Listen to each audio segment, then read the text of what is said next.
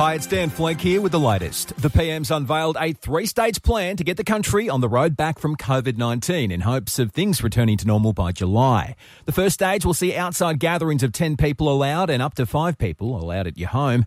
Kids will be back in classrooms and retail and small cafes will be allowed to reopen. Local and regional travel will be allowed while libraries, playgrounds, boot camps, golf courses, and swimming will be back in action.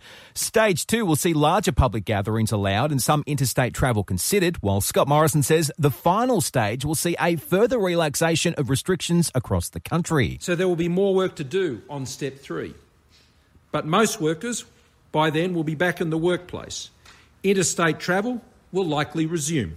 Pubs and clubs, with some restrictions, will be open and also possibly gaming venues. Meantime, our state and territory leaders have begun revealing when stage one will be rolled out. The ACT's tipped to start relaxing some measures from midnight tonight, and WA is giving an update on Sunday. South Australia is rolling out stage one measures from Monday, and New South Wales and Victoria will make further announcements next week.